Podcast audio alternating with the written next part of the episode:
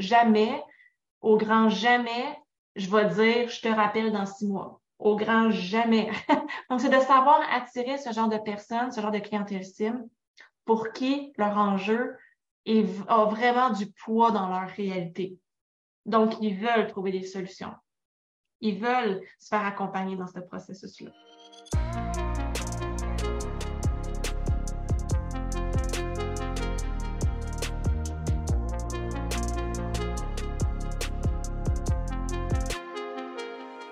Salut la gang! J'espère que vous allez bien. J'ai un super bon sujet ce matin.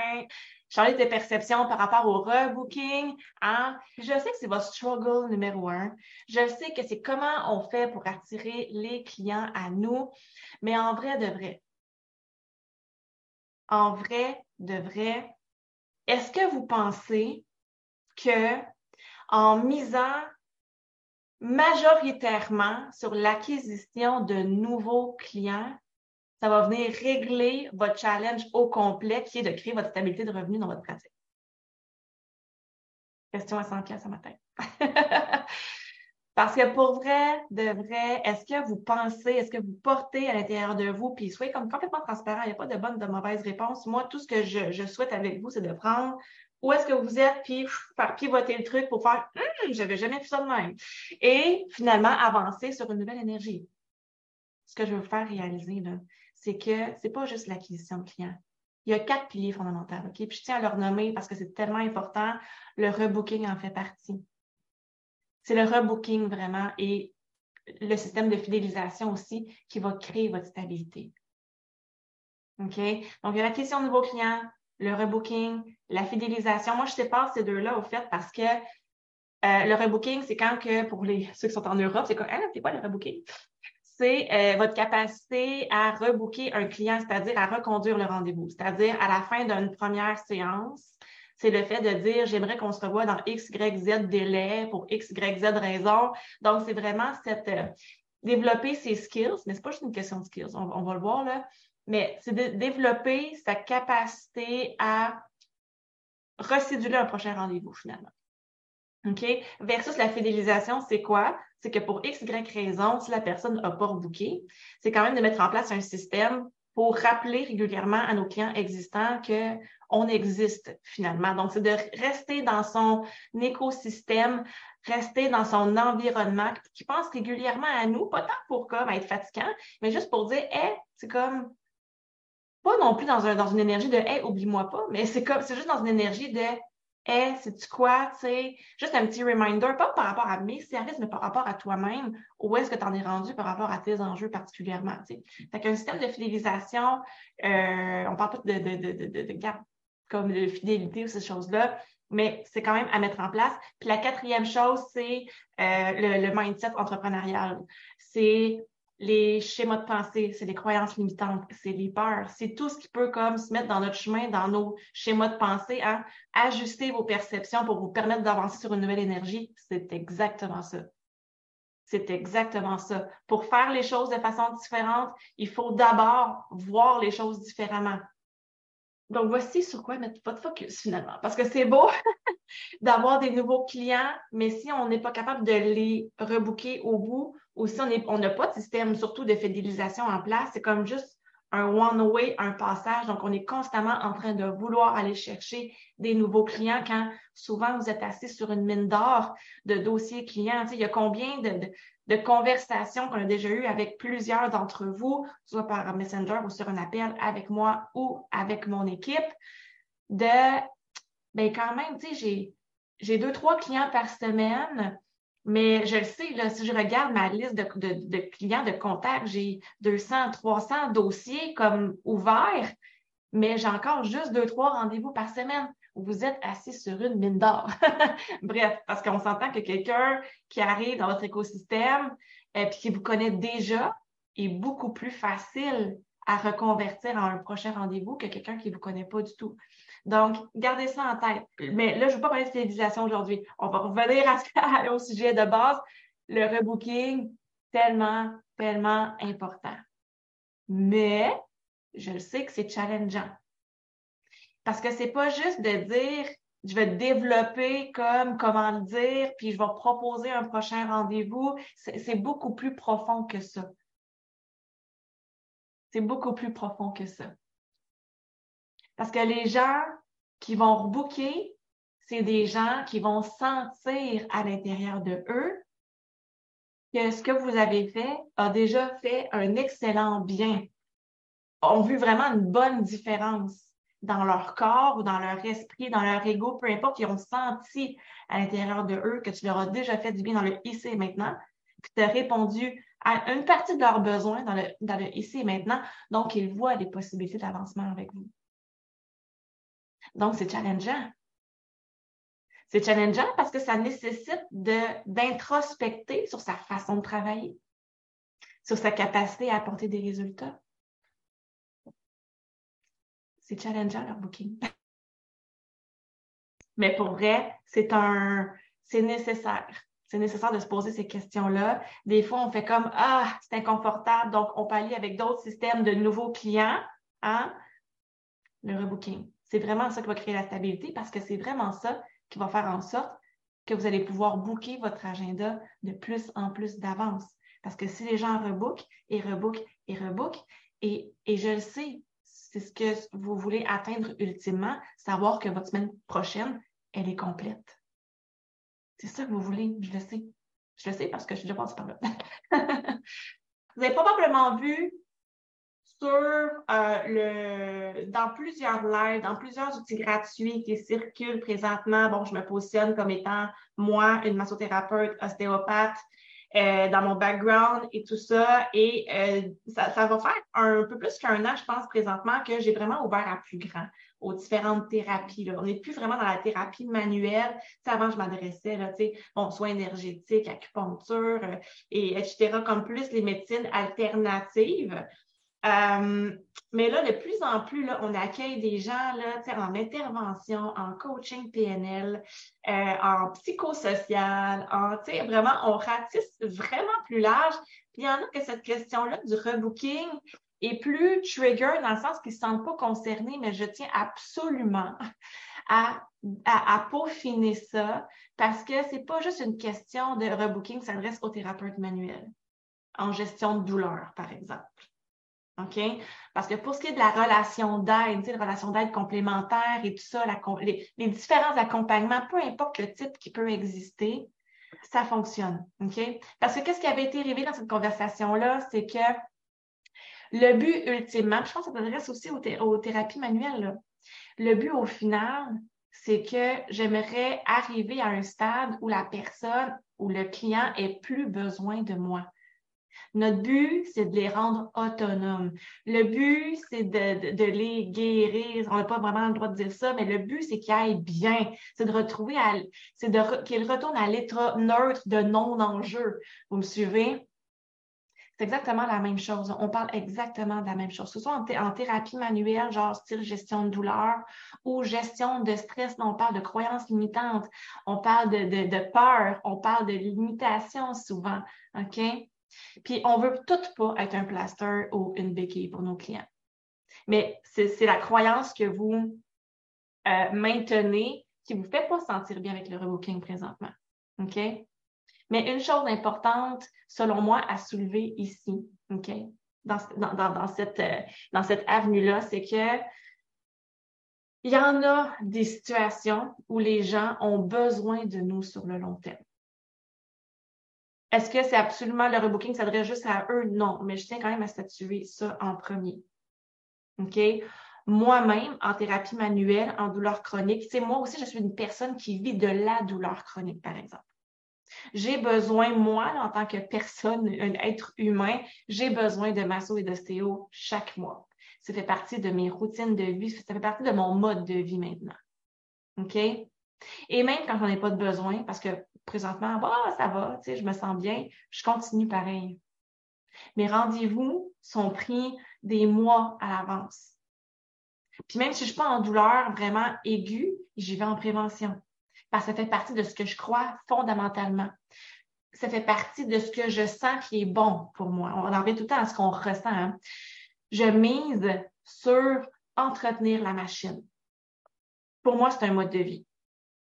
Je suis un cas, oui, plus lourd, on va le dire comme ça, mais euh, au stade où est-ce que je suis rendue, je sais très bien, je suis pas dupe, je sais très bien que je pourrai jamais revenir un petit peu comme une neuve, là.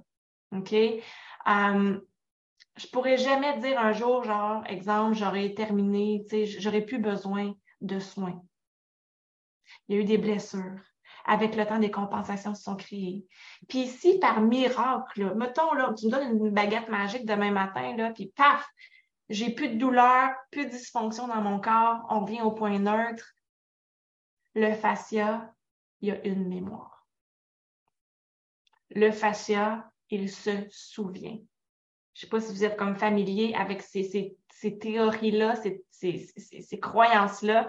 Moi, c'est ce que j'ai appris et je suis venue consolider en ostéopathie et je l'ai observé à tellement de reprises auprès de mes clients existants. Le fascia, tu sais, c'est l'enveloppe qui, recouvre. Là, je parle de structure, hein, je parle de douleur, mais j'y arrive par rapport à tout ce qui est comme plus psychosocial, PNL, croyance limitante, etc. Mais faisons la part des choses, OK, pour que vous puissiez bien comprendre ce que je veux dire. Euh, le fascia, il y a une mémoire. Le fascia, c'est ce qui recouvre hein, les muscles, les, tendons, les viscères, les os, tout est fait de fascia, Et les blessures, chaque blessure qu'on a, chaque traumatisme, un accident, un impact, une chirurgie, une fracture, il y a un tissu à quelque part qui a été lésé, il y a eu un choc. Le corps se souvient toujours. Le fascia, il y a une mémoire. Y croyez-vous à ça? Les mémoires cellulaires, exactement. C'est pas quelque chose d'ésotérique ici, là, c'est vraiment vrai. OK? Même en dehors, de toute tension extérieure, mettons que moi, mon corps, je, serais revenu en point neutre. OK, ça me donne une baguette magique, on retire toute dysfonction. Le fascia, il y a tellement une mémoire élevée que le corps finirait quand même par retourner dans ses dysfonctions, retourner dans ses compensations. Parce que c'est ce qu'il connaît, puis il va chercher à protéger les ondes qui sont fragilisées dans le corps. OK? Là, je te parle de gestion de douleur, mais c'est exactement la même chose quand on parle de gestion de stress. Et là, parlons avant définition, gestion de stress, parce que je sais que le, mot est mal compris ou le concept est mal compris. OK? Parce que là, on va parler plus ceux qui sont dans cette approche non manuelle, dans une relation d'aide complémentaire en intervention, peu importe la sphère. Le stress, c'est quoi? Moi, je, préfère changer le mot stress par le mot pression. C'est une pression qu'on ressent due à un événement extérieur. Est-ce que ça veut dire que c'est l'extérieur qui nous met de la pression? Pas nécessairement. Ça peut être une pression qu'on se crée de nous-mêmes, mais que le déclencheur est de l'extérieur quand même. OK? Mais c'est une pression qu'on ressent due à un événement extérieur c'est la façon que nous, comme êtres humains, on perçoit une situation donnée, on l'interprète. Et notre interprétation nous occasionne du stress ou une pression. OK? Le stress, c'est pas juste de dire c'est un stress quotidien, je suis stressée, euh, etc. C'est pas ça.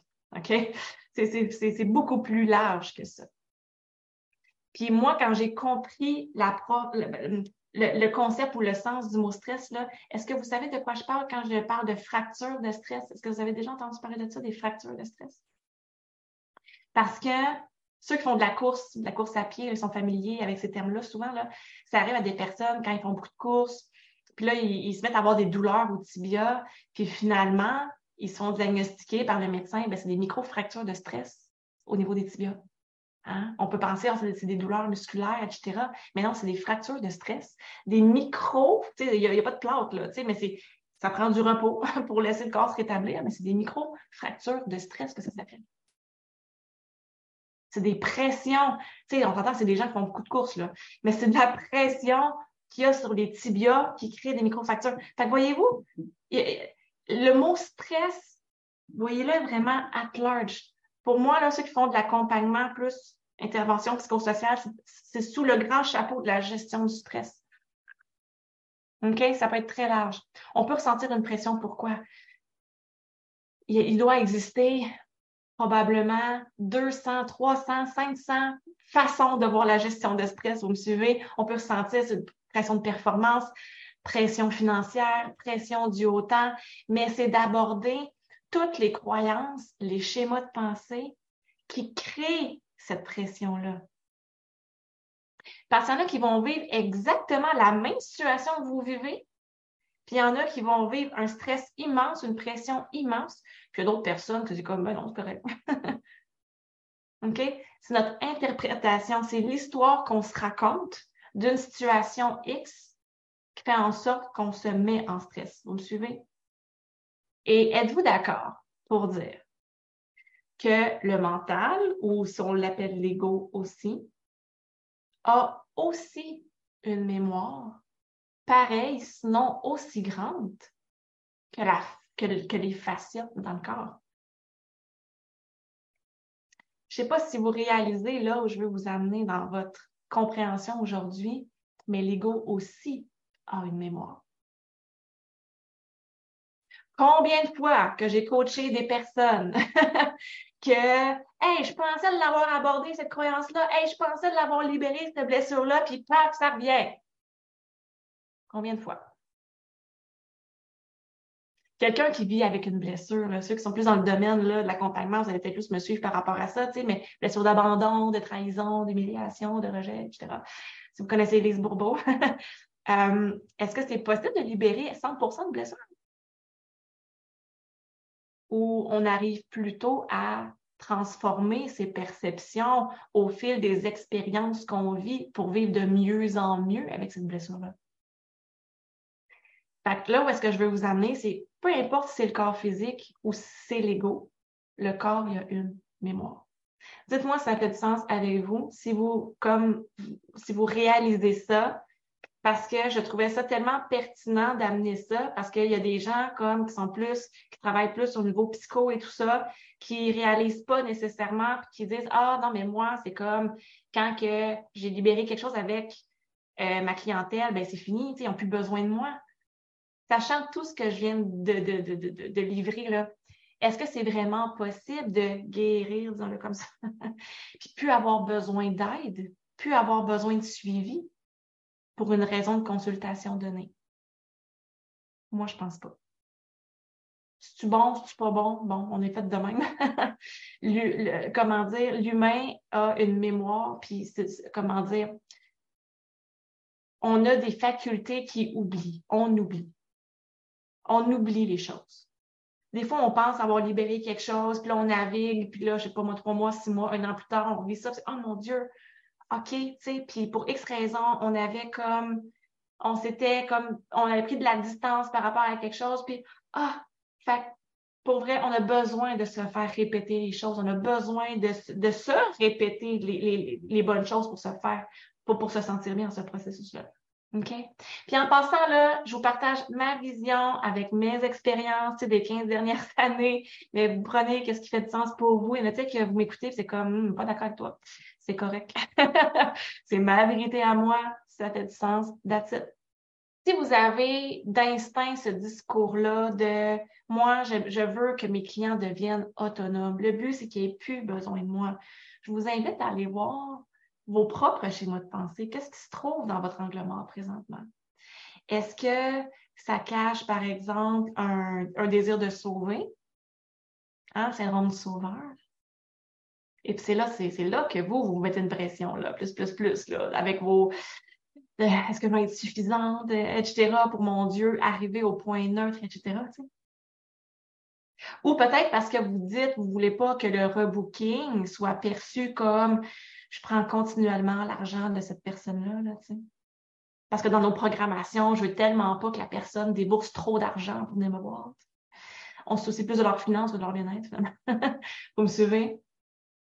Ou peut-être dans vos programmations aussi, au bout d'un certain montant, si la personne n'est pas devenue autonome, ça va vouloir dire que tu n'auras pas fait ton travail comme il faut il y a peut-être une limitation, une crainte, une histoire qu'on se raconte. Ça peut partir dans tous les sens rendu là. Je pense que chaque personne est très différente dans ce qu'il porte à l'intérieur de soi, selon les expériences vécues, etc. Mais prenez conscience de, OK, dans le fond, je sens, je sais, ça fait du sens quand Josiane me dit, je devrais miser sur le, rebooking, mais moi, je sens que ça, ça me trigger de rebooker. Allez à la rencontre de qu'est-ce qui, qu'est-ce qui est à l'intérieur de vous pour voir les choses différemment, pour mettre des actions en place différentes. pour atteindre ultimement des résultats différents. Vous me suivez? Moi, personnellement, je sens que le seul temps où le rebooking n'est pas, n'a pas sa raison d'être absolue, c'est quand on est dans une mission d'entreprise ou une clientèle cible, OK? De quelqu'un qui veut combler un désir dans un espace-temps donné. Parce qu'il y a une date de fin. Puis après cette date de fin-là, it's done deal. Par exemple, quelqu'un qui fait de l'accompagnement à la naissance, une douleur. Éventuellement, cette madame va accoucher. Euh, il y a une date. C'est là que l'accompagnement s'arrête. It's done deal. Vous me suivez? Est-ce que c'est impossible, comme dans leur activité, d'en de, vivre? Non, tu sais, mais ça leur prend un système d'acquisition fucking plus solide. si vous me suivez? mais il y, a des, particularités comme ça où, bon, euh, le rebooking n'est pas systématique. Mais c'est pas rare de voir ce genre d'accompagnement-là. Après ça, faire comme, ah, ben, c'est quoi? Après l'accouchement, il se passe de quoi? Il y a, là, il y a un bébé qui, est à naître. Finalement, c'est des gens qui vont se spécialiser avec les enjeux en lien avec le bébé. Fait que là, il suit un bébé à 0,5 ans. Fait que là, on voit qu'il y a un suivi possible. Mais c'est ça. C'est vraiment habituellement dans un système de relation d'aide, ça le dit, on aide les gens à aller mieux. C'est des gens qui vivent des enjeux. Donc, sachant qu'on est conscient qu'à quelque part, nous sommes tous fragilisés. On a tous été marqués ok, par certains traumas, certaines blessures, que ce soit comme psycho ou plus corporelles. Euh, êtes-vous d'accord avec moi? OK. Là, c'est la question encore à 1000 pièces. êtes-vous d'accord avec moi que de laisser repartir quelqu'un après un rendez-vous sans un prochain rendez-vous ou sans suivi, c'est vraiment servir la personne? Laisser repartir la personne en disant Rappelle-moi quand tu as besoin. Est-ce que c'est vraiment d'aider la personne? S'il n'y en a pas de besoin, comment tu peux faire à la fin de rendez-vous pour savoir qui va avoir besoin ou pas besoin d'un prochain? Ça, c'est la connaissance de sa clientèle cible. c'est la connaissance de sa clientèle cible. C'est sûr que si, là, on retourne, on recule, si on retourne dans, vous n'avez pas de mission d'entreprise claire, donc, vous n'avez pas de, de, mission d'entreprise et de clientèle cible claire. C'est moi, j'invite, c'est la première étape qu'on fait sur Stabilité 2.0. On définit ça. C'est la fondation de, ton entreprise. Tu veux aider qui à atteindre quel genre de résultats, de quelle façon et pour quelle raison? Ça, il faut d'abord que ce soit clair comme de l'eau de roche. Si c'est pas clair, c'est sûr et certain qu'on a un flou quand on pense quel genre de résultats que je vais amener à mes clients finalement c'est sûr qu'il y a un flou. Je sais pas, dans le fond, tu sais, pour X personnes, peut-être qu'elle va en avoir besoin, ou pour X personnes, peut-être qu'elle n'aura pas de besoin. Puis si pour vous, c'est clair, là, exemple, dans la gestion de douleur, vous faites un soin, OK, ça va mieux à la fin du soin.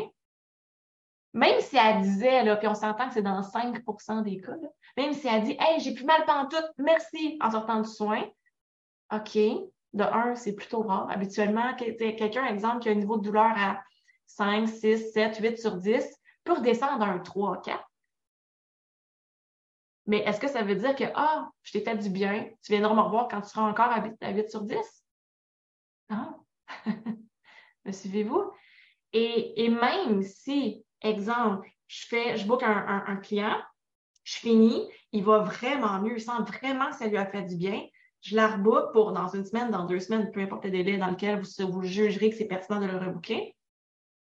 Si vous le revoyez à ce moment-là, puis hey, finalement, ça va vraiment bien, j'ai plus de douleur. Est-ce que vous avez l'impression que vous allez faire comme un soin dans le vide? Est-ce que vous avez l'impression que le, rendez-vous n'a plus lieu d'être? Ou qu'est-ce que vous voulez? C'est d'encore plus consolider les acquis? Ou qu'est-ce que vous voulez? C'est vraiment euh, comme level up, tu sais, au lieu, tu sais, mettons ici, c'est la normalité, là au lieu de dire je prends le client dans son enjeu en état de crise, puis je le ramène en normalité, mettons que vous l'avez déjà ramené en normalité, pourquoi vous ne voulez pas dire hey, c'est quoi, on va venir encore plus solidifier le truc? On embarque en prévention maintenant. On embarque en consolidation. Il y en a que euh, vont vraiment attendre d'être en bas de l'échelle avant de mouver pour comme chercher des solutions pour aller chercher de l'aide, of course. Notre système de santé est fait de même. Hein? Il y en a qui vont attendre d'être malades avant d'aller voir le médecin. Au lieu de dire, non, moi, ce que je veux, c'est de miser sur ma santé. Je vais bouger, je vais bien m'alimenter, euh, je vais prendre des bonnes habitudes de vie, de sommeil, etc., de gestion de stress, être en prévention au lieu d'être en mode curatif. Et ça, on en revient à la clientèle cible et à la mission entreprise, en fait. C'est-à-dire attirer ce genre de client pour qui ça va tellement être dans ses valeurs parce que ça va tellement être important pour lui d'inclure ça dans son mode de vie. Par exemple, moi, là, j'ai des douleurs récurrentes. Pour moi, là, c'est un, c'est un indispensable, je veux dire. C'est comme, non, moi, tu m'enlèves pas mon rendez-vous de masso et d'ostéo chaque mois, là. non, c'est trop important pour moi.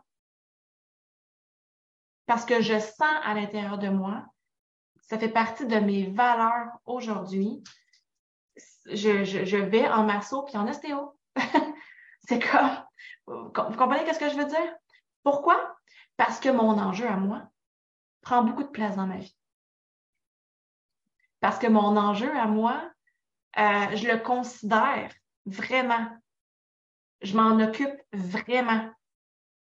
Il, me préoccupe, mon enjeu, suffisamment pour que je fasse comme un incontournable. Jamais, au grand jamais, je vais dire, je te rappelle dans six mois. Au grand jamais.